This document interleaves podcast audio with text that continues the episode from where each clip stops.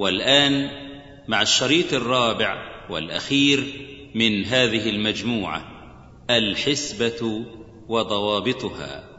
إن الحمد لله تعالى نحمده ونستعين به ونستغفره ونعوذ بالله تعالى من شرور أنفسنا وسيئات أعمالنا. من يهد الله تعالى فلا مضل له ومن يضلل فلا هادي له. وأشهد أن لا إله إلا الله وحده لا شريك له.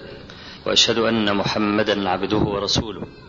أما بعد فإن أصدق الحديث كتاب الله تعالى وأحسن الهدي هدي محمد صلى الله عليه وآله وسلم وشر الأمور محدثاتها وكل محدثة بدعة وكل بدعة ضلالة وكل ضلالة في النار. اللهم صل على محمد وعلى آل محمد كما صليت على إبراهيم وعلى آل إبراهيم في العالمين إنك حميد مجيد. وبارك على محمد وعلى آل محمد كما باركت على إبراهيم وعلى آل إبراهيم في العالمين إنك حميد مجيد. فقد ذكرنا أن أركان الأمر بالمعروف والنهي عن المنكر ثلاثة. الركن الأول المحتسب أو المنكر والركن الثاني المحتسب عليه والركن الثالث ما فيه الحسبة موضوع الحسبة نفسه. وكنا انتهينا أمس من الكلام على شروط المحتسب وقلنا إن العلماء اتفقوا على ثلاثة منها واختلفوا في ثنتين. فاتفقوا على الإسلام والتكليف والاستطاعة واختلفوا في عدالة المحتسب وفي إذن الإمام. وتكلمنا أيضا عن المحتسب عليه وأنه ينبغي أن يكون مكلفا. ثم هناك فرق في الاحتساب على الأمير وعلى المأمور. وهناك فرق في الاحتساب على الغني والفقير والعالم والجاهل وهكذا. وذكرنا كلاما على فقه النفس ينبغي أن يعتني به كل من تلبس بهذا الأمر واليوم إن شاء الله عز وجل نتكلم عن مسألتين وننهي بهما الكلام في هذا الموضوع. المسألة الأولى وهي تتمة الأركان الثلاثة ألا وهي ما فيه الحسبة. موضوع الحسبة نفسه. فموضوع الحسبة نفسه له شروط، الشرط الأول ينبغي أن يكون منكرا. هو الموضوع نفسه. أنت كمحتسب أو منكر إذا احتسبت على آخر أو أنكرت عليه فينبغي أن يكون الموضوع الذي تنكره منكرا حقا والذي يفصل في هذه المسألة هو العلم وكما ذكرت لكم قصة الرجل الذي رأى رجلا يقبض في صلاته ففك يديه ظنا منه أن المذهب الصحيح هو أن يرسل المرء يديه إذا وقف في الصلاة.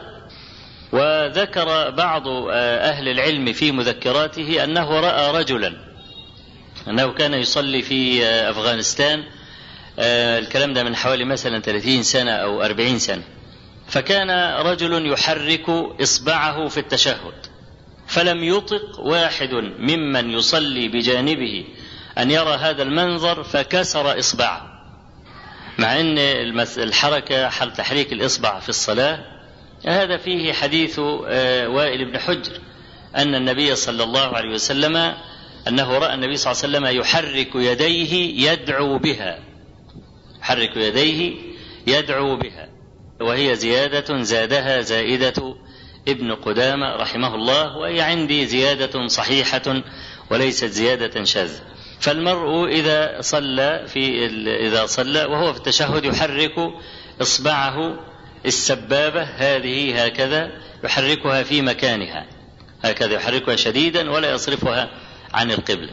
فهذا ورد به يعني حديث ورد بهذا الوضع حديث ومع ذلك فهذا الإنسان الذي لم يرى مثل هذا ورأى أن هذا من العبث في الصلاة ولم يصبر حتى كسر إصبع أخيه. فكم من مسائل ينكرها أقوام وهي من السنة المحضة. والسبب في ذلك هو جهل الناس بسنة النبي صلى الله عليه وسلم مع غلبة الأعراف الجاهلة. تواطؤوا على عرف جاهل وهو بخلاف سنة للنبي صلى الله عليه وسلم. فينبغي على من أراد أن ينكر أن يتحقق من موضوع الحسبة نفسه أهو فعلا منكر أم لا والذي يفصل في هذه المسألة هو العلم وهو الصفة الصفة الثانية من صفات المحتسب كما ذكرناه مفصلا قبل ذلك. الموضوع الثاني أن يكون المنكر ظاهرا فلا يجوز لأحد أن يتجسس على الناس.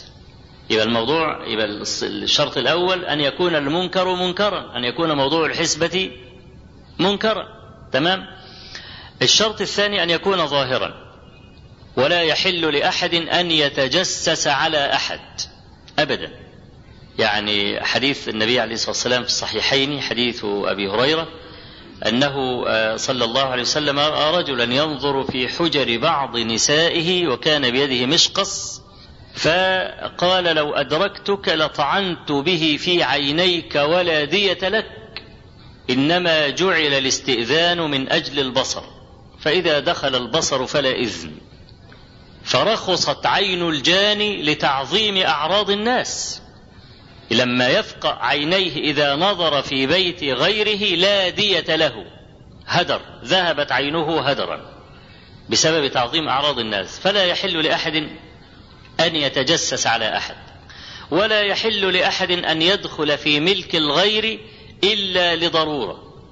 إلا لضرورة. كأن يسمع صراخا كأن يسمع استغاثة أو نحو ذلك. فإذا ذهب ودخل بلا إذن فهو معذور. أو وقع مكروه مثلا كما في حديث أبي هريرة الذي تلوناه على مسامعكم قبل ذلك لما لما ذكرناه أمس وهو جواز الشدة في الإنكار لما ضرب عمر بن الخطاب أبا هريرة رضي الله عنه. في هذا الحديث أن أبا هريرة رضي الله عنه وهو يبحث عن النبي صلى الله عليه وسلم وجد جدولا ووجد ربيعا والربيع هو الجدول فقال فاحتفرت كما يحتفر الثعلب. وفي رواية فاحتفزت وهي رواية مسلم كما يحتفز الثعلب ودخل ملك الغير بدون استئذان. ليه؟ لأنه خشي أن يقتطع النبي صلى الله عليه وسلم دونه أن يصاب بأذى وهذا من أعظم الشر إذا وقع بالنسبة للصحابة. خلاص؟ يبقى إذا لابد أن يكون المنكر ظاهرا. ثالثا وأن يكون المنكر موجودا في الحال. وأن يكون المنكر موجودا في الحال. فإذا كان الرجل الذي يرتكب المنكر قد انتهى من فعل المنكر فخلاص يبقى محل الإنكار انتهى. وهذه المسألة يكتنفها ثلاثة أحوال. حال قبلها وحال معها وحال بعدها. حال قبلها كأن مثلا واحد يجد مثلا رجلا متسكعا عند مدارس البنات وبينظر إلى بنت معينة وبيحاول انه يراقبها أو الكلام ده. أو إن هو رجل مثلا في في سنترال فاتح سنترال يعني واعتاد إن في بني آدم معين كده بيجي ويتكلم كلام ويتكلم مع واحدة وبتاع وياخد مواعيد والكلام ده. خلاص فيبقى ده إيه يعني كأن منكر سيحدث في هذه الحالة حينئذ ينبغي عليه ينبغي له أن يعظه بالحكمة والموعظة الحسنة وألا يستفز قلبه وأن يذكره بالله عز وجل وأن له يعني عرض وينبغي أن يحفظ أعراض الناس إلى آخره. ده في حالة ما إذا كان قبل الإيه؟ قبل مواقعة المنكر. الحال الثاني أن يكون واقع المنكر فعلا ضبطه متلبسا. فهو إن كان من أهل الحسبة وله تفويض يعني أن يعني يعاقبه عاقبه أو أن يرفع أمره إلى الجهات التي تعاقبه. الحال الثالث أن يكون الرجل إيه فعل المنكر وانصرف فهذا ليس لأحد إلا إلى الحاكم فقط. ده في حالة إيه؟ في حالة ما إذا انتهى هذا الإنسان من فعل المنكر. الحالة الرابعة أو الشرط الرابع وهذا فيه يعني نزاع بين أهل العلم وهو ألا يكون في المسألة اختلاف. وطبعا هذا الشرط لا يخفى ضعفه. ليه؟ لأن الصحابة كان بعضهم ينكر على بعض في المسائل الفرعية. وقول القائل لا إنكار في مسائل الخلاف هذا كلام يحتاج إلى تفصيل ويحتاج إلى رد. لأن الاختلاف هناك اختلاف سائغ وهناك اختلاف لا يسوغ. الاختلاف السائغ ما كان لكل واحد حظ في الدليل. خلاص؟ يعني إيه؟ يعني الدليل يرشح هذا وهذا. والخلاف فيه سائغ زي إيه؟ زي المسألة اللي إحنا طرحناها أمس. مسألة إيه؟ الستائر. مسألة الستائر قلنا إن ابن عمر رضي الله عنهما لما آذن الناس في عرس سالم ابنه وستروا الجدر ستروا الأبواب. فجاء أبو أيوب الأنصاري وأنكر على عبد الله بن عمر أن يستر الأبواب. قال سالم فاستحيا أبي وخفض رأسه وقال غلبنا النساء يا أبا أيوب. قال لئن كنت أخشى أن يغلب النساء أحدا فلا يغلبنك ولا أطعم طعامكم سائر اليوم. وانصرف. فذكرنا هنا أن كان في صحابة جالسين مع عبد الله بن عمر ويرون هذا المنظر. وكذلك عبد الله بن عمر نفسه لو كان حراما ويعتقد أنه حرام يستحيل. يستطيع أحد أن يفعل شيئا بخلاف ما يراه ابن عمر حراما لا سيما في سلطان ولكن المسألة مسألة خلافية ففيها إيه؟ فيها نزاع هذا وهذا طب هل لا ننكر مطلقا؟ لا ننكر ولكن لا يفضي الإنكار إلى القطيعة يبقى كأن المسألة أشبه بالإيه؟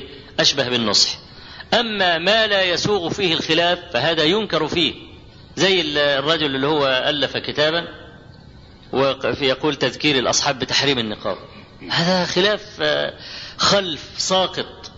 بل أنا لا أعده خلافا. لا أعده خلافا لتفاهة المخالف وأنه ليس من أهل العلم. ولو كان من أهل العلم لرددناه عليه أيضا. لأنه ما قال أحد قط إن النقاب محرم أبدا. فده يعني خلاف تافه. إحنا لا يعني نرفع رأسا للمخالف. أي خلاف سائغ ممكن إحنا يعني نذكره على سبيل النصيحة. إنما خلاف لا يسوغ مصادم للدليل مصادمة مباشرة فهذا طبعا يبقى إيه الإنكار فيه متحتم على رأي كافة أهل العلم. إذا يبقى مسألة بقى إيه يشترط ألا يكون فيه اختلاف هذا الشرط إيه ضعيف. يبقى موضوع الحسبة أن يكون منكرا أن يكون ظاهرا أن يكون واقعا في الحال. هي دي الثلاث شروط المعتبرة والشرط الرابع كما قلنا فيه إيه فيه الخلاف. يبقى الموضوع الثاني. ألا وهو درجات الأمر بالمعروف والنهي عن المنكر. فنحن نعلم أن رسول الله صلى الله عليه وسلم شرع لنا إيجاب إنكار المنكر ليحل محله من المعروف ما يحبه الله ورسوله. ولذلك قال صلى الله عليه وآله وسلم من رأى منكم منكرا فليغيره بيده فإن لم يستطع فبلسانه فإن لم يستطع فبقلبه وليس وراء ذلك من الإيمان حبة خردل. يبقى الأمر بالمعروف والنهي عن المنكر في الأصل إنما بني على المصلحة الراجحة تحقيق المصالح. والمصلحة كل نصوص الشريعة تصب أو تخدم خمسة أشياء اللي هي بيسميها العلماء ضرورات الخمس الدين والنفس والعقل والمال والعرض. ما من نص في القرآن والسنة إلا وهو يخدم واحدة من هذه الضرورات الخمس التي لا يستغني أحد عنها. ضرورة الأولى صلاح الدين وبقاء النفس وصحة العقل وبقاء المال ثم سلامة العرض. والعلماء يشترطون في المصلحة ألا تصادم نصا من القرآن أو السنة أو القياس. خلاص؟ وهناك شرط آخر ألا يفوت بتعب بارتكابها مصلحة أعظم منها. ولذلك شرع النبي صلى الله عليه وسلم لنا تأخير الحد لمصلحة. ففي سنن أبي داود مثلا من حديث بسر بن أرطات أنه قال نهى رسول الله صلى الله عليه وسلم عن إقامة الحد في أرض العدو. ليه؟ يعني مثلا رجل ارتكب حدا من زنا أو سرقة أو غلول أو إلى آخره لا يقام عليه الحد في أرض العدو. ليه؟ لئلا تدركه الحمية فيلتحق بالعدو وهو متاخم لهذا العدو. يبقى أخر الحد لمصلحة لكن الذي أذن لنا في تأخير الحد هو النبي صلى الله عليه وسلم. ها؟ زي برضو تأخير الحد عن الحامل. زي المرأة اللي هي زنت مع ماعز ابن مالك كما في صحيح مسلم من حديث عبد الله بن بريدة أن هذه المرأة جاءت وقد رواه سليمان بن بريدة أيضا في صحيح مسلم. لكن السياق الذي سأذكره هو لعبد الله بن بريدة. فأن المرأة لما جاءت النبي صلى الله عليه وسلم وأخبرته أنها زنت ردها فقالت له لعلك تريد أن تردني كما رددت ماعزا وإني حبلى. فقال لها إما لا حتى تضعي. يعني طالما أنك أنت يعني هذا يقام عليك الحد. لا نقيم عليك الحد حتى تضعي. ليه؟ لأن هذا الجنين له أهلية الحياة. عشان كده المرأة مثلا إذا الجنين وصل لأربعة أشهر لا يحل لها أن تسقطه أبدا. مهما اجتمع الأطباء وقالوا لها إن مخ الولد خارج الجمجم أو إن الولد هينزل متخلف أو إن الولد هينزل بقى وسيموت بعد ساعات أو بعد الولادة مباشرة. كل هذا لا يجوز للمرأة أن تسقط الجنين أبدا. ليه؟ لأن الجنين صار له أهلية الحياة. بقى يعني حياته كحياة أمة. ينزل ويموت ينزل ويعيش متخلف عقليا. لأنه لا يحل لأحد مثلا إذا ولد له ولد متخلف عقليا إن هو يقتله ويستريح منه. أو إن هو إذا مرض مرضا يعني لا يرجى أن أن ينتفع هو بنفسه ولا أن ينتفع به أحد. لا يحل لأحد أن يقتله بدعوى أنه يريح أو يريح أهله. كل هذا لا يحل. فهذا الولد برغم أنه ابن زنا وقد تحققنا من ذلك إلا أن النبي صلى الله عليه وسلم أخر الحد عنها لمصلحة هذا الولد ابن الزنا الذي في بطنها. فلما ولدت المرأة جاءت بهذا الولد في خرقة وقالت النبي صلى الله عليه وسلم قد ولدت. قال لا حتى ترضعيه فظلت المرأة قرابة سنتين. ترضع الولد حتى جاء الولد يمشي وراءها وفي يده كسرة كسرة خبز. فحينئذ دفعه رسول الله صلى الله عليه وسلم إلى رجل من المسلمين ثم أمر بها فرجمت. فهذا تأخير الحد لمصلحة. تأخير الحد لمصلحة. وبهذه المناسبة نرد على الذين يزعمون أن عمر بن الخطاب رضي الله عنه ألغى حد السرقة في عام الرمادة أو أسقطه.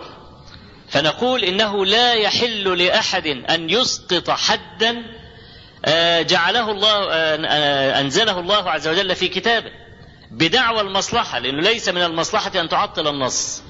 فهل عمر بن الخطاب رضي الله عنه فعلا أسقط حد السرقة في عام الرمادة؟ طيب. حتى يقال إن هذا سارق. ما هي الشروط التي ينبغي أن تتوفر في رجل حتى يقال أنه سارق؟ الشرط الأول أن يكون المال حرزا. الشرط الثاني أن يبلغ النصاب. الشرط الثالث ألا يكون للآخذ شبهة حق في المسروق. يبقى دي ثلاث إيه؟ أدي ثلاث شروط. وإلا فليس. للوالي إذا بلغه الحد أن يسقطه أبدا. عندنا حديث صفوان بن أمية عند أبي داود والنسائي وغيرهما. أن صفوان بن أمية كانت له عباءة فأراد أن ينام فوضع العباءة تحت رأسه جعلها كوسادة. جاء لص ووجد صفوان مستغرقا في نومه فاستل الإيه؟ استل العباءة من تحت رأسه. خلاص؟ ثم فر فأدركه صفوان. فلما مسكوا رفعه إلى النبي صلى الله عليه وسلم فأمر به أن تقطع يده فأسقط في يد صفوان. قال تقطع يد الرجل؟ لثلاثين درهما؟ فقال رسول الله أتقطع يده في ثلاثين درهما؟ قد وهبته العباءة خلاص أنا اتنزلت عن حقي في الموضوع. والعباية دي ياخدها وفي رواية قال إني أنسئه ثمنها. خلاص ما عندوش فلوس خلاص هقسطها عليه. هاخد الفلوس على دفعات. ولا تقطع يده. خسارة. فقال صلى الله عليه وسلم له هل قبل أن تأتيني؟ الكلام ده لو أنتوا اصطلحتوا مع بعض وظبطوا المسائل مع بعض خلاص. لكن دلوقتي خلاص صار إقامة الحد حقا لله تعالى. عادش بقى الوالي ابدا يستطيع أن يسقط إيه؟ الحد لأنه صار إيه؟ حقا لله تبارك وتعالى. ولذلك النبي صلى الله عليه وسلم قال في الحديث الذي رواه أبو داود والنسائي من حديث عبد الله بن عمرو بن العاص قال تعافوا الحدود بينكم أي قبل أن تصل إلي. تعافوا أي ليعفوا بعضكم عن بعض. لكن أول ما الحد يصل إلى الوالي يبقى خلاص ما عادش يقدر يتصرف. لازم يقيم الحد. تمام؟ فالرجل حتى يقال أنه سارق يبقى أن يبلغ النصاب. نصاب السرقه قد إيه؟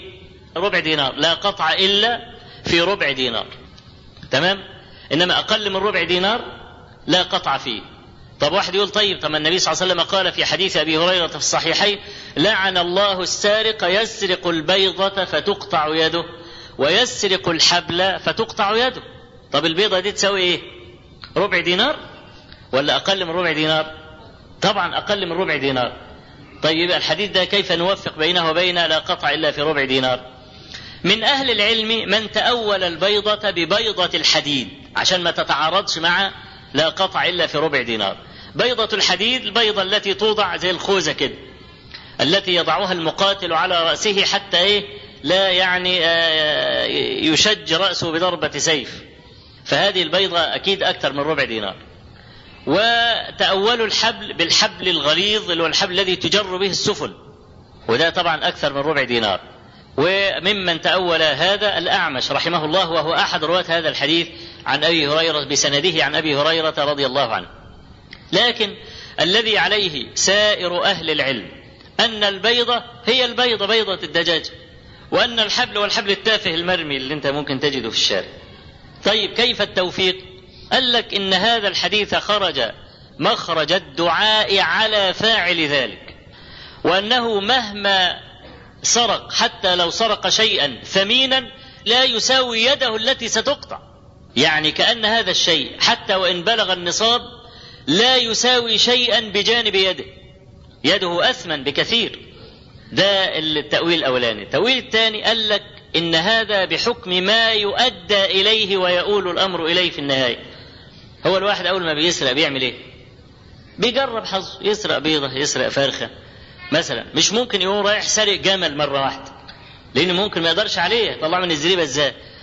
أو يسرق بقرة كبيرة ولا بتاع. فهو يبتدي يجرب حظه على حسب سنه. هو يسرق بيضة وبعدين يسرق فرخة وبعدين يسرق وزة وبعدين يسرق بطة ويبتدي يطلع يطلع يطلع لحد ما يوصل لليه؟ لحد ما يوصل للجمل. طيب إيه اللي وصله للجمل؟ البيضة. ها؟ اللي وصله للجمل البيضة. يبقى هو كأنه قال لعن الله السارق يسرق البيضة ثم يكون ذلك له عادة فيتقوى قلبه شيئا فشيئا حتى يسرق ما يبلغ النصاب فتقطع يده. فيكون بقى سرقة البيضة هي البوابة اللي وصلته للإيه؟ اللي وصلته لسرقة ما إيه؟ ما يكون فيه الحد. ويسرق الحبل فتقطع يده، ما فيش تعارض. فيش تعارض في الإيه؟ فيش تعارض في المسألة. يبقى أول حاجة أن يسرق ما يبلغ النصاب. يسرق حاجة فيه بربع دينار أو فما فوق. الحاجة الثانية أن يسرق شيئا في حرز. واحد حاطط الفلوس في جيبه. طب ما ده حرز. حط إيده في جيبه وطلع المحفظة. خلاص؟ ومثلا قافل المحفظة بسوسته قام فاتح السوسته نقل المحصول للجرن اللي هو الجرين كما في الحديث على وزن أمير. والجرين هو المكان الذي يجفف فيه التمر. خلاص صار حرزا. ما عادش في الشارع لأن هو لو مرمي في الشارع يبقى إيه؟ يبقى لقطة. ماشي؟ يعني لو واحد مثلا لقى محفظة في الشارع مليانة فلوس أخ أخذها يبقى سارق؟ طب المحفظة دي كانت محطوطة في جيب واحد وخدها من جيبه يبقى سارق؟ آه إيه الفرق بقى؟ انها لما اتحطت في جيبه كانت في حرز ولما كانت مية مية في الشارع ليست في حرز. خلاص؟ الشرط الثالث ألا يكون للسارق أو للآخذ شبهة حق في المسروق. لأن الحدود تدرأ بالشبهات. لك شبهة في المسألة دي يقوم الايه؟ من من من رحمة الشريعة إن الشبهة في صالح الإنسان. الشبهه في صالح الإنسان. يدرأ الحد بالشبهة لأن دم المسلم معصوم بيقين ولا يحل إراقة دمه وهو معصوم بيقين لشبهة. كيف نهدر اليقين لشبهة؟ طيب في عام الرمادة نرجع بقى لموضوع عمر بن الخطاب. في عام الرمادة ده هذا سنة جد ومجاعة. ففي العادة أن من أخذ شيئا إنما أخذه ليأكل حتى لا يموت. خلاص؟ وإذا أصابت الناس جائحة يجب عليهم المواساة في أموالهم. يعني واحد مثلا جاءته جائحة في ماله يجب على إخوانه أن يواسوه. خلاص؟ زي ما حدث للمهاجرين والأنصار. وحتى على الرأي الثاني رأي الشافعية يأخذه قرضا حتى يتيسر لهذا الإنسان فيبقى إذا أخذ رجل من مال أخيه في هذه المجاعة صار له شبهة حق في مال أخيه بحكم الإيه؟ بحكم المواساة ولذلك سئل النبي صلى الله عليه وسلم عن الثمر المعلق أفيه الحد أم لا؟ قال ما أصاب من ذي الحاجة غير متخذ خبنة فلا شيء عليه.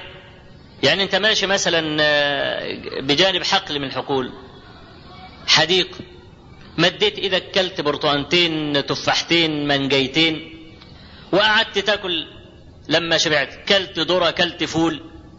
وهذا ثمر معلق. أفيه الحد؟ النبي عليه الصلاة والسلام قال ما أصاب من ذي الحاجة يعني أنت ماشي جنب بستان وهتموت من الجوع. ولقيت ثمر معلق بيتاكل مديت إيدك وقعدت تقطع وكلت لحد ما مليت بطنك. تمام؟ انت عليك حاجة في الموضوع ده؟ قال صلى الله عليه وسلم فلا شيء عليه بشرط ألا يتخذ خبنة. خبنة يعني إيه؟ الخبنة اللي هو الحجر حجر. ما تاكلش وتملي حجرك للعيال. ها؟ لو مليت حجرك للعيال هو ده بقى اللي إيه هو ده بقى يبقى فيه المؤاخذة. تمام؟ يبقى إيه؟ غير متخذ خبنة. يبقى أنت تاكل لأن المقصود أن تحفظ حياتك. فلما أصابت المسلمين هذه المجاعة يبقى وصار لهم حق في أموال بعضهم.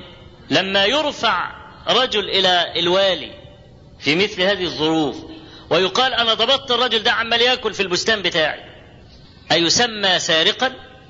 ها؟ لا يسمى سارقا. عشان كده عمر بن الخطاب ما أقام عليه الحد.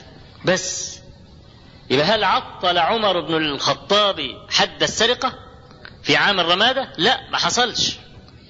ولا يجوز لأحد أن يعطل الحد. قد يؤخره أيضا بدلالة النص. زي ما النبي صلى الله عليه وسلم نهى عن إقامة الحد في أرض العدو. هو الذي نهى. قصار المسألة أنه أخر الحد لمصلحة. قد الرجل ده يكون سرق. هنقطع إيده. طب إحنا جايبينه ليه؟ ده إحنا جايبينه عشان يقاتل. وقد يكون رجلا شجاعا. فإحنا بقى لما نقطع له إيده هنعمل بإيه؟ لا نخليه لحد ما يقاتل وننتفع بإيده ديت. وبعدين لما نروح ونرجع البلد هناك والكلام ده هو نبقى في وسط أهلنا نقيم عليه الحد. يبقى في تأخير الحد لمصلحة والذي دلنا على التاخير هو النص نفسه. كذلك باب الأمر بالمعروف والنهي عن المنكر. كله خاضع للمصلحة.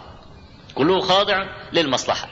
فدرجات الإنكار على أربعة أنحاء. خلاص؟ على أربعة أنحاء. أن يزول المنكر ويخلفه ضده. تشيل المنكر خالص وتخلي مكانه المعروف. الدرجة الثانية ألا يزول المنكر بالكلية ولكن يزول بعضه أو أكثره. تمام؟ الدرجة الثالثة أن يزول المنكر ويحل مكانه منكر آخر ولكن أخف منه. الدرجة الرابعة أن ينقلب هذا المنكر إلى أنكر منه. يبقى عندنا أربع درجات. منكر يزول يجي مكانه معروف. منكر لا يزول بالكلية ولكن يزول اكثره أو بعضه. منكر يزول ويجي مكانه منكر تاني. منكر يزول ويجي مكانه أنكر منه. الدرجة الأولى والثانية مشروعتان. والدرجة الثالثة محل اجتهاد. والدرجة الرابعة حرام. تمام؟ ليه؟ لأن إحنا قلنا المسألة إيه؟ مربوطة بالإيه؟ مربوطة بتحقق المصلحة.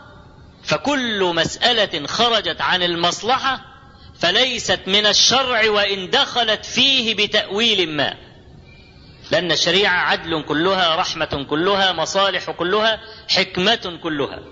فكل مسألة خرجت من الرحمة إلى ضدها ومن الحكمة إلى ضدها ومن المصلحة إلى ضدها فالشريعة لا تأمر بها أبدا. حتى وإن دخلت كما قلت لكم في الشريعة بتأويل ما. والنبي صلى الله عليه وسلم كان يرى المنكرات في مكة. كان يطوف بالبيت وفيه ثلاثمائة وستون نصبا 360 صنم يعبد في جوف الكعبة وحولها. ومع ذلك لم يستطع أن يزيل هذا المنكر. كان يرى رايات الزنا ترفع على البيوت وما غيرها.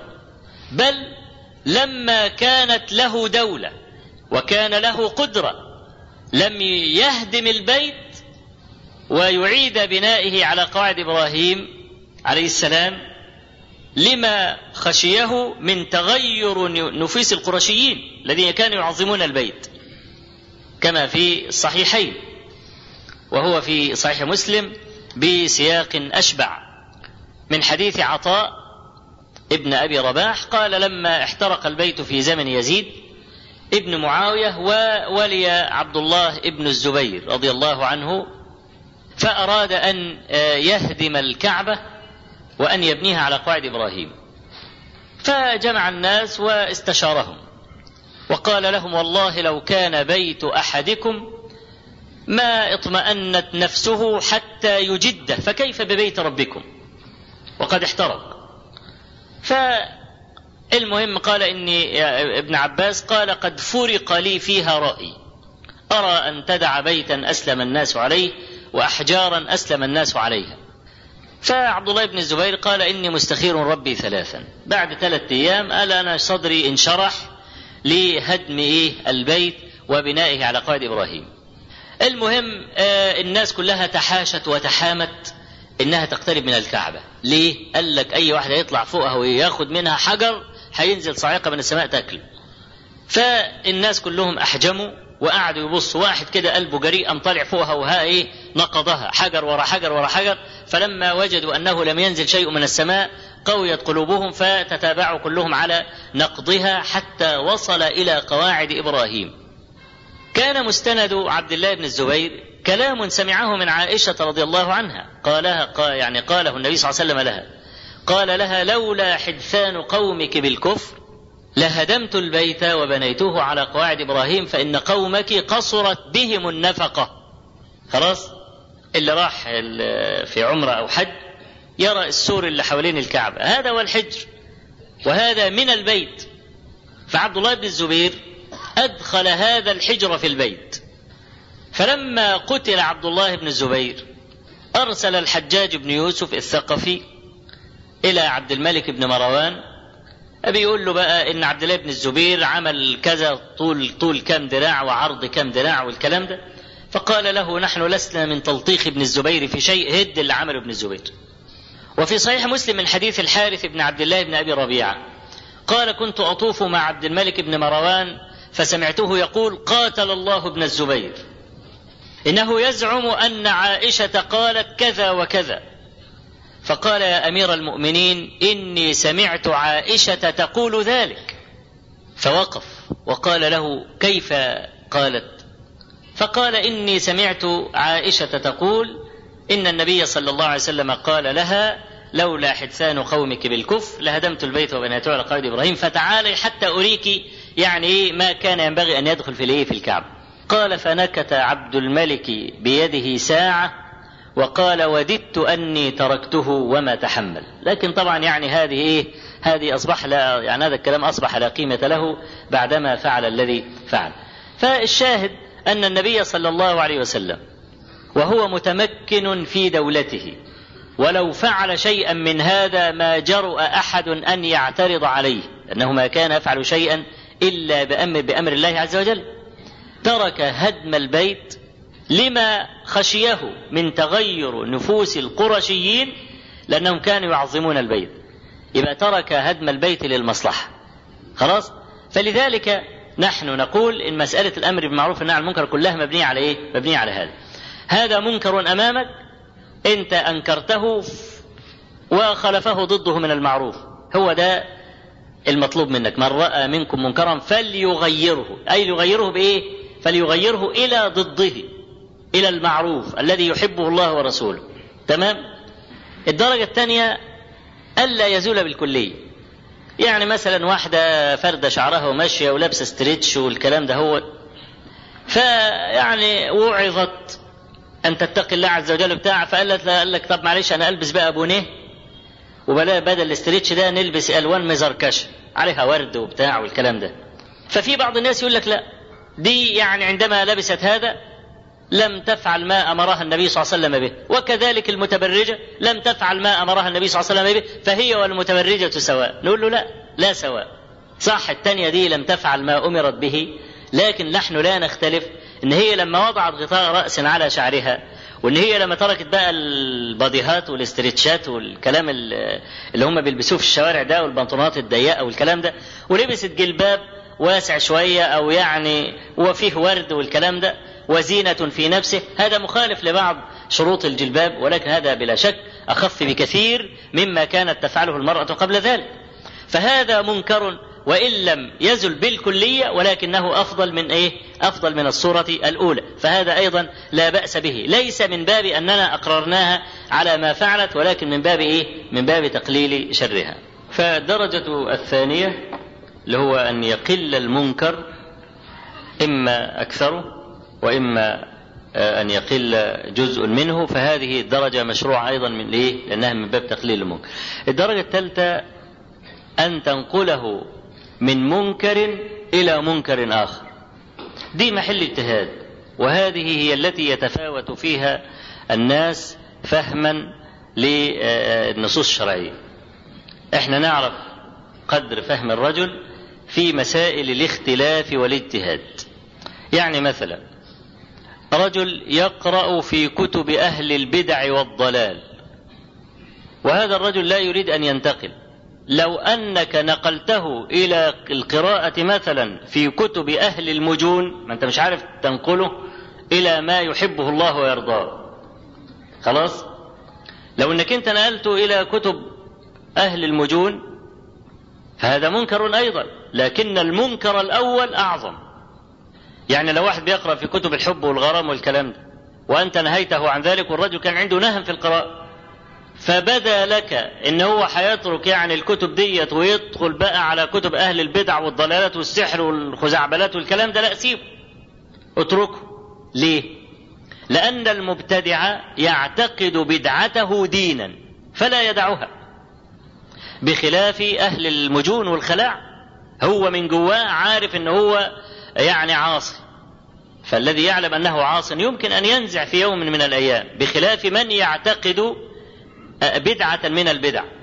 وعندنا الجعد بن درهم مؤسس مذهب الجهمية. هذا لما قبضوا عليه وخالد بن عبد الله القسري على يعني ما في الحكاية من كلام يعني بعض أهل العلم اتكلم في صحة الحكاية وهي لها إيه؟ لها شوية أسانيد على بعضها كده تؤذن بأن لها أصلا. لكن الحكاية بتقول أن خالد بن عبد الله القسري وكان واليا على العراق آه لما تكلم الجعد بن درهم بالكلام الذي قاله إن الله لم يكلم موسى تكليما ولم يتخذ إبراهيم خليلا فظفر به فحبسه حتى كان في يوم عيد الأضحى فأتى فأتي به مقيدا ووضع بجانب المنبر وبعدين خالد بن عبد الله القسري آه قال أيها الناس ضحوا تقبل الله ضحاياكم فإني مضح بالجعد بن درب. فإنه يزعم أن الله لم يكلم موسى تكليما ولم يتخذ إبراهيم خليلا ونزل فذبحه في أصل المنبر. فشكر له العلماء ذلك. طيب إذا كان يعني أبيح للمسلم أن يتكلم بكلمة الكفر لينجو. أن يتكلم بكلمة الكفر لينجو. ولا فرق عند التحقيق بين أن يقول أو أن يفعل. لا فرق. تمام؟ فإذا مثلا قيل له قل كذا وإلا قتلناك يقول. لا بأس بذلك. فكانت الشريعة ضمنت له مثل هذا حتى ينجو بنفسه. فكيف أصر هذا الرجل على أن يقول ما يعتقد ولم يظهر توبة وفضل أن يموت ولا يترك ما يقول؟ لأنه يعتقدوها دينا زي أئمة السنة.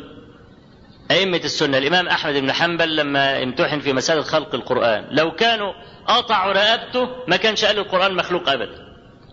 لو وصل الأمر إلى ذلك ما قالها. ليه؟ لأنه يعتقد الحق في ذلك.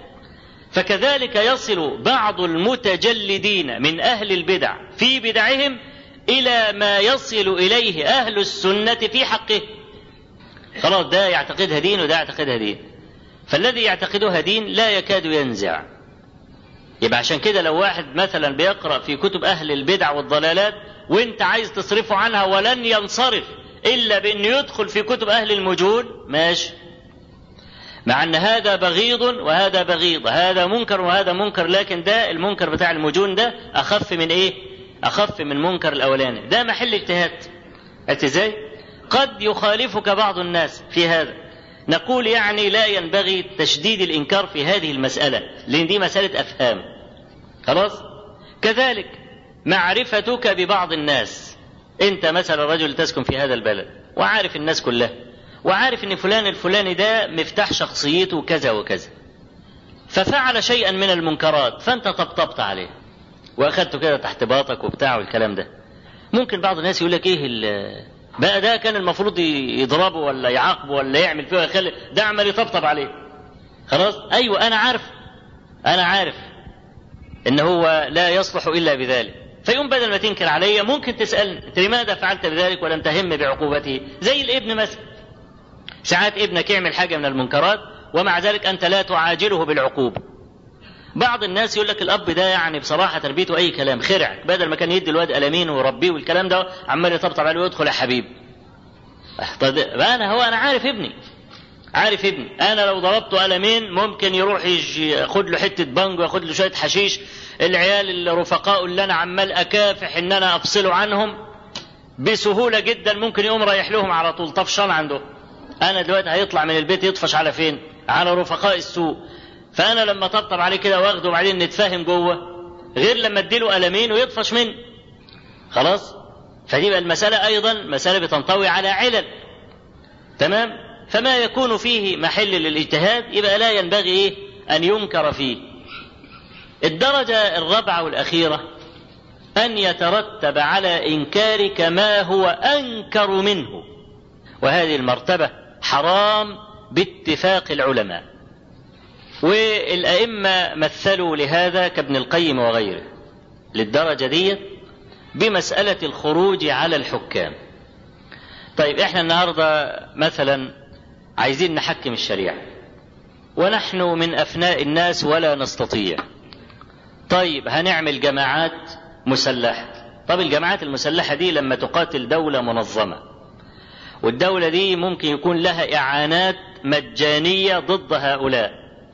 يبقى أنت مثلا معاك عندك كم مخزن سلاح وكم مخزن ذخيرة. الطلقة اللي أنت بتطلقها مش هيجي غيرها إلا بصعوبة. لكن دي دولة منظمة ولها جيش. خلاص؟ يبقى هيحصل نوع من المواجهات. هذه المواجهات ممكن تحسم القضية وأنت تطلع على الكرسي وتقعد. يقول ابن كثير رحمه الله ما أفلحت في في موضع من البداية والنهاية. ما أفلحت محاولة قط في الخروج على الحكام. لكن إيه اللي بيحصل؟ تشرب الأرض من دماء العوام. عشان كده العلماء يحرمون الخروج. ويقول العلماء إن أن كل فتنة وقعت في هذه الأمة إلى آخر الدهر سببها هذا. عدم الصبر على مخالفات الأمراء. وسرعة الإنكار عليهم بالسلاح. هذه مسألة يعني يترتب على الإنكار منكر أكبر. طب أنت لما خرجت على الحكام كنت تقصد إيه؟ أن تقيم حكم الله.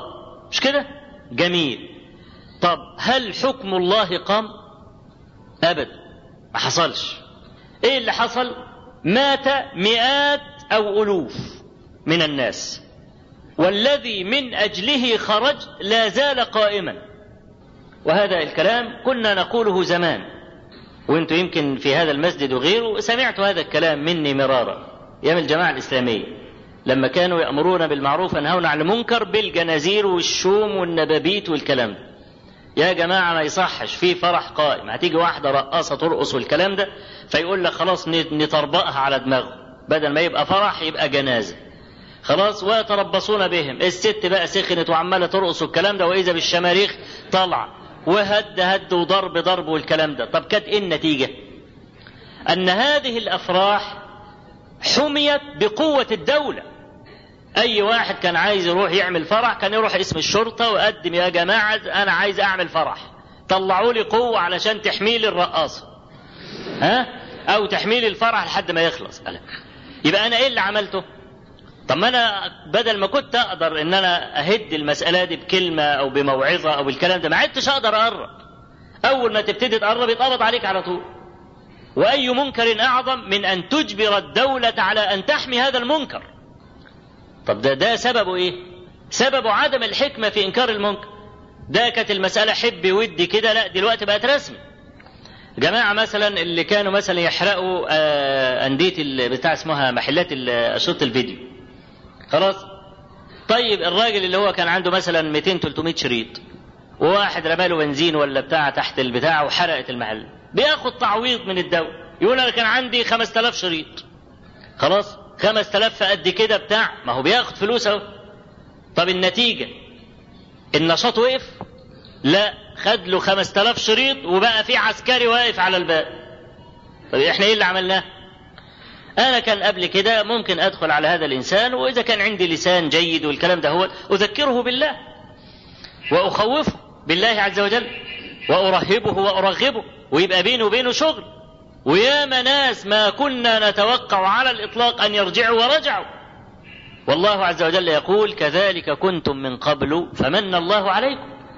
ياما ناس كانوا شواطلية وكانوا يعني ناس وحشين وبيفعلوا مناكير والكلام ده وبعدين رجعوا. ليس الكلام ده قاصرا على عصرنا فقط بل هذا في كل عصر وجيل. ولعل من يعني أقرب ما أذكره إليكم وقد ورد على ذهني الفضيل بن عياض رحمه الله. الفضيل بن عياض أحد أئمة الزهاد. ده كان لصا في تخصص نادر. ما كانش بيسرق زي الناس كده محافظ والكلام ده. لا كان يسرق الحجاج. متخصص في سرقة الحجاج. حاج واخد المتاع بتاعه على كتافه وطالع ماشي بقى رايح بيت الله الحرام يستخبى له في أي خرباية من هذه الخرب ويقوم طالع له بالليل. يا ينجره كده. إذا اعترض كان ممكن ي... ففي يوم من الأيام الفضيل بن عياض قاعد في خرباية في بيت مهدود كده والكلام ده. أتاري اتنين بقى ما يعرفوش بقى إن الفضيل بن عياض في الجدار من الناحية الثانية هم قاعدين راكنين ظهرهم على الجدار والفضيل بن عياض في الناحية الثانية فواحد بيقول للتاني بيقول له يلا بقى نمشي أحسن ده أحسن قبل ما الفضيل يجي. طبعا هو إيه؟ والفضيل سامع. فالكلمة دي هزت الفضيل بن عياض وكان قلبه مفتوحا لمقتضى هذا الكلام. فأسلم لتوه وذكروا يعني في وتاب لتوه. وذكروا إيه برضه لتوبته أشياء برضه إنه كان طالع يسرق بيت والكلام دوت فسمع صاحب الدار يقرأ القرآن بالليل ألم يأن للذين آمنوا أن تخشع قلوبهم لذكر الله وما نزل من الحق؟ قال فتسمرت قدماي على الدرج وقال آن يا رب ثم نزل وكان منه ما كان. مسألة إن الواحد يكون مثلا يعني مجرم ولا يكون عاتي ولا مارد ولا الكلام دي مسألة واردة. فاللي حصل إن المنكر لم يزل. خلاص؟ لما هم عملوا المسألة دي لم يزل المنكر إنما حموا المنكر بقوة الدولة. وهذه خسارة كبيرة. يبقى ترتب على إنكار المنكر بالطريقة الغشيمة دي منكر أكبر منه. عشان كده هذه الدرجة حرام. ليه؟ لأن هذا المنكر لم يعني يخلف حتى بمنكر زيه لا بما هو أعظم منه من المناكير. تمام؟ دي الدرجات الاربع والدرجات الثلاثة المذكورة في حديث أبي سعيد يغيره بيده فإن لم يستطع فبلسانه فإن لم يستطع فبقلبه. جميل. أنا يا ختاما للكلام هقف على مسألة القلب شوية لأن النبي عليه الصلاة والسلام قال وليس وراء ذلك من الإيمان حبة خردل ليه؟ لأن الرجل الذي ينكر بقلبه آمن. آمن. لا أحد يعرف ما الذي يدور في خاطره. فلماذا لا ينكر؟ طيب. الإنكار بالقلب ده هل له أثر في الخارج ولا هو بس إنكار في القلب وخلاص؟ لا لابد أن يكون له أثر في الخارج. زي إيه؟ القاعدة التي ذكرها أهل العلم الزجر بالهجر. أنت رجل بتكره المنكر. طيب أهجر أهله. لا تلابس أهله. لا تصادقهم ولا تجالسهم لأن المجالسة معناها أنك راض. النبي عليه الصلاة والسلام لما في قصة الثلاثة الذين خلفوا حديث كعب بن مالك في الصحيحين. هاجر كعب بن مالك ورفيقيه خمسين ليلة بل ونهى المسلمين أن يكلموا هؤلاء الثلاثة. وكان ذلك أشد عليهم من ضرب السيف. شوف كعب بن مالك كان أشب القوم يعني هلال بن أمية الواقفي ده آه من يوم ما النبي صلى الله عليه وسلم لم يقبل منه وهجره أم ربط نفسه في السرير. وظل يبكي. جاء الأمر أن كل واحد من الثلاثة دول يعتزل امرأته. فجاء كعب بن مالك قال رسول الله أطلقها؟ قال له لا لكن لا تقربها. جاءت امرأة هلال بن أمية الواقفي. قالت يا رسول الله إن هلالا شيخ ضائع. شيخ ضائع. ولا يزال يبكي منذ كان من أمره ما كان. تأذن لي أن أخدمه؟ قال نعم غير أن لا يقربك. تمام؟ واشتد الأمر عليهم. وينزل كعب بن مالك إنه أشب الثلاثه ينزل يمشي في الأسواق يسلم عليهم ومفيش حد يرد عليه السلام.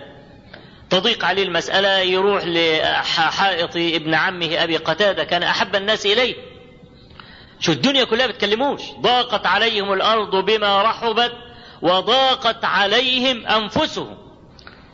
طلع تسلق الحائط وبص كده لقى أبا قتادة جالسا قال السلام عليك يا أبا قتادة قال فوالله ما رد علي السلام. امتثالا لأمر النبي صلى الله عليه وسلم. شوف المجتمع المتماسك المجتمع المطيع. عشان كده قدروا يكونوا دولة في عشر سنوات. دانت لهم الأمم في عشر سنوات لأن ده معدن نفيس. كان معدنا نفيسا. واحد بيقول لعلي بن أبي طالب لما ثارت الفتن في عصرك ولم تثر في عصر عمر؟ قال لأن عمر كان واليا على مثلي وأنا وال على مثلك. أدي الفرق. ها؟ فالفرق نوعية الرجال. أي مجتمع متماسك المجتمع ده منتصر دائما. أي مجتمع مهلهل شيء طبيعي أنه ينهزم داخليا وخارجيا. تكلو المجاعات ويضرب عليه الضنك في الداخل والخارج. طول ما النسيج بتاعه ممزق. النبي عليه الصلاة والسلام يقول لا يكلم واحد من هؤلاء الثلاثة أحد. خلاص. ينتهي الأمر والله رقيب. أبو قتادة يقول السلام عليك أبا قتادة ورد السلام فرض لكن الذي أسقط الفرض عنه رسول الله صلى الله عليه وسلم. فهو عندما رد السلام وجوبا رده تنفيذا للأمر. وعندما قيل له لا ترد لم يرد تنفيذا للأمر. فهو آه فهو أسير في للأمر والنهي. اعمل حاضر ما تعملش حاضر. خلاص فهو مطيع في الحالين جميعا. قال يا أبا قتادة ألا تعلم أني أحب الله ورسوله؟ ليه بتعمل معايا كده؟ ألست محبا لله ورسوله؟ فقال له الله أعلم. قال ففاضت عيناي ونزل. هذا نوع من الهجر تأديب. هجر إصلاح وتأديب. والزجر بالهجر دي برضو قاعدة مبنية على المصلحة. في إنسان أنت ممكن تهجره. الإنسان ده بيحبك. يجي يقول لك طب أنت ليه هجرتني؟ أقول والله أنا هجرتك عشان كذا وكذا وكذا. يقول لك خلاص أنا تبت. وفي واحد أنت شعاع الضوء الوحيد في حياته. لو هجرته سحبت هذا الضوء من حياته فصارت ظلمة كاملة. ولم يرعوي بهجرك وممكن يروح بقى للفواحش وممكن يعني حاله يسوء لا افضل معاه. افضل معاه. ليه؟ لأن المصلحة من هجره لم تتحقق. بل يظن أن يفسد بخروجك من حياته. يبقى تفضل معاه. لعل وعسى. تمام؟ يبقى برضه مصلحة الزجر قاعدة الزجر بالهجر برضه مبنية على الإيه؟ مبنية على المسألة دي. آه عبد الله بن الزبير لما باعت عائشة هذا الحديث في الصحيحين لما باعت عائشة رباعا لها أو أرضا لها وكانت عائشة كريمة سخية وعبد الله بن الزبير كان ممسكا. فشاف إن عائشة بتبعزق في الإيه؟ بتبعزق في في الفلوس والكلام والعطاءات. فقال لتنتهين عائشة أو لأحجرن عليها. فبلغ ذلك ذلك عائشة قالت أو قال ذلك؟ قالوا نعم. قالت نذر لله علي لا أكلمه أبدا. عائشة دي تبقى له إيه؟ خالته. هو عبد الله بن الزبير بن العوام وأمه أسماء بنت أبي بكر وعائشة بنت أبي بكر رضي الله عن الجميع. فخالته. فيقول لعائشة لأحجرن عليها. فكبر ذلك على عائشة. فنذرت قطيعته. وانت عارفين النذر فرض. تفضل كده مبحبح العملية مبحبحة معاك وحر طليق لحد ما تنذر تتكلبش على طول. صار فرضا في حقك. المهم طالت هجرة عائشة لابن الزبير. وأحس ابن الزبير أنه تسرع في الكلمة ديت. وحاول أنه هو يوصل الحبال مع عائشة وهي رافضة تماما. فذهب إلى المسور بن مخرمة وعبد الرحمن ابن الأسود بن عبد يغوث. فقال إن عائشة نذرت قطيعتي ولا يحل لها ذلك. صرفوا لي شوفوا لي صرفة في المسألة دي. فقالوا طيب إحنا نعمد إلى حيلة. جابوا عباية واسعة كده تاخد تاخد لها ثلاثة أربعة وقاموا حاطينه في النص وهم الاثنين حواليه وقاموا إيه؟ حاطين العباية عليهم كلهم. وقاموا رايحين إيه؟ طرقوا الايه الباب على عائشة. أمين قال لها المسور ابن مخرمة وعبد الرحمن ندخل؟ قالت أيوه ادخلوا. كلنا وهي ما تعرفش كلهم دول يطلعوا كم واحد؟ قالت كلكم. فقاموا إيه؟ تأولوا قاموا إيه؟ داخلين كلهم بإيه؟ بعبد الله بن الزبير وبعدين أول ما رآها رمى نفسه عليها واعتنقها ويعني إيه؟ جعل يبكي ويعتذر إليها والكلام ده. وهي ترفض وتقول النذر شديد. لا أستطيع لأنها نذر. وهم يعني يذكرانها بالله. وإن النبي صلى الله عليه وسلم قال لا يحل لمسلم أن يهجر اخاه فوق ثلاثة أيام. فازاي انت بتهجريه ونويت ان تهجريه إلى ان يموت أو إلى ان تموتي انت؟ والمهم قعدوا يذكروه الكلام ده. وهو يناشدها بالله انها بقى تفك النذر ده والكلام. حتى قبلت. واعتقت في نذرها هذا أربعين رقبة. وكانت إذا ذكرت نذرها تبكي حتى تبل خمارها. بسبب إيه؟ بسبب النذر. لقوله تعالى يوفون بالنذر. فهي شعرت إنها كده حنثت في إيه؟ حنثت في نذرها. أهو ده هذا هجر تأديب. اتأدب عبد الله بن الزبير ولا لا؟ اتأدب ماشي كده بقى لما هي تهجره جابت معاه نتيجة. يبقى مسألة الزجر بالهجر دي المنكرون بالقلب يجب عليهم أن يلوذوا بها ويلجأوا إليها. مش يبقى يقول لك أنا خلاص أنكرت بقلبه ويقعد يأكل ويشرب معاه وطالع معاه وداخل معاه لا. إذا كنت تكره أن يعصى الله عز وجل في الأرض فلا تكثر سواد العصاة. واحد مثلا رايح يعمل الفرح بتاعه في أي قاعة من القاعات وهناك بقى موسيقى وطبل ورقص وزمر والكلام ده. كيف تذهب؟ هذا لا يحل لك. أنت ما أنتش قادر توقف الكلام ده. لا بيدك ولا بلسانك. خلاص يبقى تهجر بقلبك. ومن تمام الهجر بالقلب ألا توجد في الموضع الذي يعصى فيه الله عز وجل. كل هذا صيانة لجناب الشريعة وإعلاء لكلمة الله تبارك وتعالى. يبقى يا جماعة في نهاية هذا الكلام أقول لكم أحيوا هذه الشعيرة بدرجاتها التي ذكرناها وبالفقه الذي ذكرناه. الأمر بالمعروف والنهي عن المنكر شعيرة واجبة ما فشى ما فشت المعاصي في بلاد المسلمين إلا بعدما ترك المسلمون إنكار المنكر مع القدرة عليه. ولد واقف مع بنت. وأنا أعلم إن هو أنها لا تحل له. ليه؟ قاعدين يتكلموا. في حالة هيام. دي ممكن تكون مراته؟ مش ممكن لأنه طبعا طفشان منه. مش ممكن ياخدها كمان في الشارع يعني طفشان في البيت. من هياخدها بقى في الشارع عشان يقعدوا يتكلموا بتاعه ويظهر عليه وشه كده إنه هيمان والكلام ده؟ طبعا مش ممكن. ولا ممكن تكون دي أخته. برضه. يبقى على طول الإنسان صاحب الفراسة يعرف إن ده منظر غلط. خلاص؟ ممكن أناديله. أناديله بعيد لو سمحت ممكن أقول لك كلمة وتاخده. بلاش داعي إنك تنكر قدامه لأن بقى لازم يظهر جدع قدام البيت.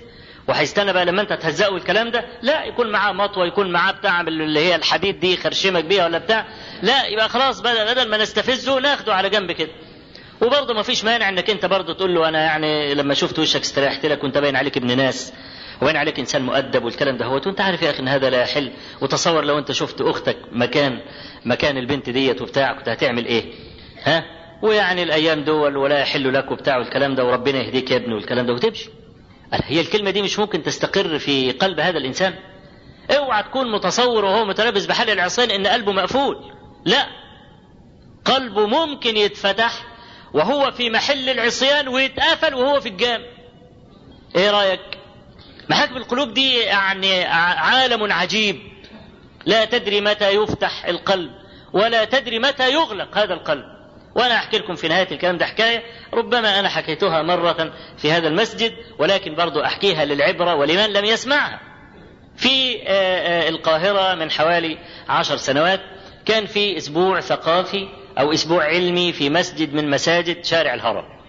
والمسجد ده كنا بنروح فيه وكل واحد مننا كان بيدي درس في هذا الأسبوع. وكان الأسبوع بعنوان المرأة المسلمة. كل واحد من المشايخ يجي عشان يقول قضية من القضايا اللي تهم المرأة المسلمة. فالمهم إن في يعني محاضرة أحد الشيوخ كان بيدي محاضرة وكان بيتلقى الأسئلة برضو أحد الشيوخ الأفاضل بيتلقى الأسئلة من الجماهير علشان يديها للمحاضر عشان يجاوب عليه. وبينتقي الأسئلة الخاصة بالمحاضرة والكلام ده. فبينما هذا الشيخ جالس وإذا بورقة تصل إليه مكتوب فيها أنا راقصة وأريد أن أتوب. المهم إنه إيه يعني استغرب قوي الرقعة دي وراقصة إيه اللي جابها الجامع. المهم خد بعضه وخرج وإذا به يجد بنتا في حدود ثمانية عشر ربيعا أو عشرين ربيعا وواضح من شكلها كده أنها إيه لا جاية مسجد ولا حاجة. قال لها أنت اللي بعت الورقة دي. قالت له أيوه. طيب أنا مش فاضي دلوقتي اتصلي بيه الساعة العاشرة مساء. اتصلت بيه في العاشرة مساء. إيه بقى حكايتك؟ فقالت له عجبا من العجب. إيه بقى قصة البنت دي؟ إن أبوها طلق أمها وبعدين أبوها تزوج واحدة والواحدة دي قالت له أنا مش هربي ولادك والأم تزوجت واحد تاني والأب قال أنا مش مش هربي ولادك. فهي كانت بنت ومعاها أختين كانوا ثلاث بنات. خلاص الأب تخلى والأم تخلت ولازم يعيشوا. راحت البنت دي تشتغل خدامة في البيوت تغسل وتكنس والكلام ده هو. فطبعا أصحاب بعض أصحاب البيوت عندهم بقى يعني دناءة وخسة. وفاكر إن الشغالة دي عرضها بسيط أول ما يراودها عن نفسها هتوافق على طول. طالما أنا شغالة وجاية علشان تاكل عيش وتاخد لها 10 جنيه ولا 20 جنيه ولا بتاع. فكل ما كانت تدخل بيت من البيوت كان يحصل لها مضايقات. خلاص زهقت. وفي نفس الوقت عايزة تربي إخواتها الصغيرين. ففي لحظة ضعف واحدة قالت لها تعالي كازينو من الكازينوهات والكلام ده ده أنت هتحصلي فلوس قد كده. المهم راحت هناك فعلا حصلت فلوس قد كده. خلاص قعدت ترقص لها وتروح الكازينو والكلام ده بتاع حوالي ثلاث أربع خمس سنين. في هذا اليوم هي بقى رايحة الكازينو عشان ترقص وهي على الناحية التانية من الشارع والمسجد في الناحية دي من الشارع التاني. عطشت. هتموت من العطش. بتبص كده تشرب منين؟ تشرب منين؟ لقت إيه؟ سبيل كده مية قدام الجامع. شوية قلل كده متعلقين على إيه؟ على ستاند حديد قدام الجامع. عبرت الشارع وراحت وعشان تشرب. وهي بتشرب استمعت من المحاضر إلى كلمة استقرت في قلبها فعزمت على التوبة في الحال. اهي المحاضرة لا معمول لها ولا هي مقصودة بالكلام. ممكن تلاقي في بعض النساء جايين المحاضرة من قبلها بساعة وموضبين الشريط والتسجيل والكلام ده ولم تنتفع بكلمة واحدة من المحاضرة. ممكن المحاضرة اللي أنا بقولها دلوقتي واحد يكون ماشي في الشارع يسمع كلمة من الكلام اللي أنا بقوله ينتفع بيه أكتر من واحد قاعد في المسجد. خلاص؟ المهم البنت ديت خلاص قالت عزمت على التوبة في الحال فكتبت الورقة دي. طيب كيف انفتح قلبها؟ دي رايحة ترقص. هذا القلب لا يملكه إلا الرب. تبارك وتعالى. وهذا من الآيات الباهرة. كان النبي صلى الله عليه وسلم يقول في يمينه إذا حلف لا ومقلب القلوب. لا ومقلب القلوب. هذا القلب الذي قوام حياتك به أنت لا تملكه. وهذا من أعظم آيات العجز. أن هذا القلب قد ينطوي على شيء يعذبك به وتتمنى لو تخلصت منه ولا تستطيع.